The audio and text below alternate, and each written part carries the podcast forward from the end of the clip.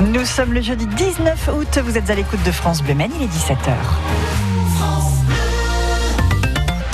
Les infos, Julie Leduc, bonjour. Bonjour Sophie, bonjour à tous. Un point sur la circulation. Pour l'instant, ça roule à peu près bien, mis à part au rond-point de l'Océane. À partir de demain, ce sera un peu chargé sur les routes. La météo, Julie, c'est encore bien gris pour la saison. Oui, mais ça s'arrange hein. dès ce soir avec quelques éclaircies dans le ciel sartois. Un peu de soleil annoncé pour demain après-midi par Météo France avec une maximale de 25 degrés au Mans. L'Agence régionale de santé invite les adolescents sartois à se faire vacciner contre le Covid. Ah, sur la base du volontariat, bien sûr. Pour le moment, 62% des 12-17 ans du département ont reçu au moins une dose de vaccin.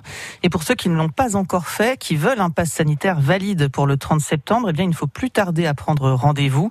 Il y a d'ailleurs des créneaux dédiés dans plusieurs centres de vaccination du département, comme à Coulennes ou encore à la Suze. Le pass sanitaire qui ne sera pas demandé pour aller à l'école, le ministre de l'Éducation nationale l'a réaffirmé aujourd'hui. Jean-Michel Blanquer qui va bientôt préciser les modalités exactes du protocole sanitaire pour la rentrée. Ce qui est sûr, bah, c'est que aura lieu. J'annoncerai euh, dans le courant des, des, jours qui viennent, avant la semaine prochaine probablement, euh, le scénario que nous retenons en fonction de la situation sanitaire à analyser avec euh, euh les autorités sanitaires, en lien avec les collectivités locales qui ont des responsabilités particulières sur sur ces enjeux, par exemple pour la désinfection des, des locaux et pour tous les, les, outils que nous pouvons avoir pour la vie quotidienne des écoles, des collèges et des lycées. Et c'est dans ce dans ce contexte qu'on peut donc affirmer aujourd'hui que bien entendu la rentrée scolaire euh, aura lieu euh, dans chaque endroit, sauf cas particulier, euh, de manière normale pour tous les enfants, qui seront tous accueillis, bien sûr. Et Jean-Michel Blanquer a confirmé que s'il y a un cas positif en primaire, eh bien la classe sera fermée.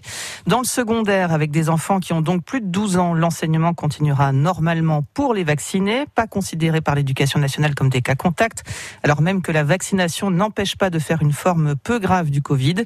Les non vaccinés auront cours à distance. S'il y a un cas positif dans leur classe, c'est gérable, selon le ministre. Après plusieurs jours de fermeture, le service des urgences de l'hôpital de Château-du-Loir dans le sud-Sarthe rouvre demain matin à 8h30, mais seulement pour 24 heures. Encore et toujours à cause du manque de personnel, de nouvelles fermetures du service sont programmées de samedi matin jusqu'à lundi matin, ainsi que la nuit de lundi à mardi. Il ne faut pas aller directement sur place sans avoir appelé le 15. Un accueil est prévu, mais il sert seulement à orienter les patients vers d'autres établissements ouverts à médecin de garde. Dans le Var, les pompiers espèrent euh, endiguer le feu qui ravage le massif des morts d'ici la fin de journée, en tout cas avant la nuit. Plus de 8000 hectares détruits selon le dernier bilan.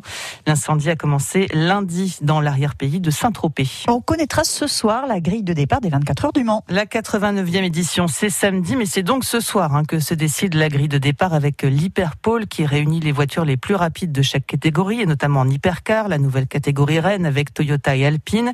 Verdict à 21h30, peut-être des surprises, comme il y a quelques minutes pendant les essais libres avec la sortie de route de la Toyota numéro 8 à Indianapolis. Pour l'instant, elle est euh, dans les stands. On vous donnera des nouvelles, bien sûr, dès qu'on en aura. En tout cas, cette hyperpole, ce sera devant du public, alors que l'an dernier, la course avait eu lieu à huis clos. Les spectateurs sont très heureux d'être là, mais c'est vrai qu'avec une jauge à 50 000 personnes, autrement dit 5 fois moins que d'habitude, bah, c'est moins joyeux.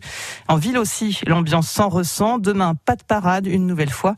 Alors forcément, c'est calme, Théo Baucher. Le circuit, Didier le voit depuis chez lui, mais quand il se balade en ville... Par rapport à d'habitude, c'est vraiment calme plat. Quoi. Et il y a évidemment une chose qui lui manque. Ah bah, des belles voitures, oui, bien sûr.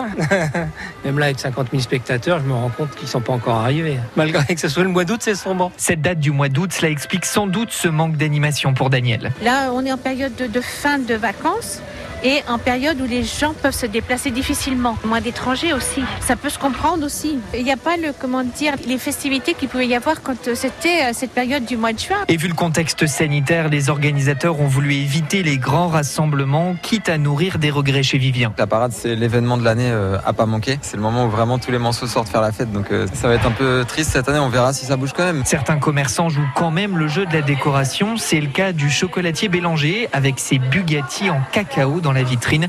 Laurence est sa responsable. On a quand même la chance d'avoir une des plus belles courses au monde. Et ben voilà, il faut en profiter et mettre euh, la ville aux couleurs des 24 heures. Mais ils ne sont pas nombreux, ce sont surtout les rideaux fermés qui priment. Alors pour trouver un peu d'ambiance cette année encore, il faudra se rendre directement sur le circuit. Une image mythique des 24 heures qui perdure, c'est celle du Zeppelin Goodyear qui vole au-dessus du circuit. Le plus grand dirigeable du monde vient d'arriver à Ruaudin. Il mesure quand même la bagatelle de 75 75 mètres de long. Vous êtes plusieurs à nous avoir laissé des messages sur Facebook. Isabelle, par exemple, l'a vu passer à Volnay, Thomas à Conéré. Ce dirigeable a fait tout le chemin depuis l'Allemagne. C'est à découvrir en images sur francebleu.fr, le site de France Bleu Maine.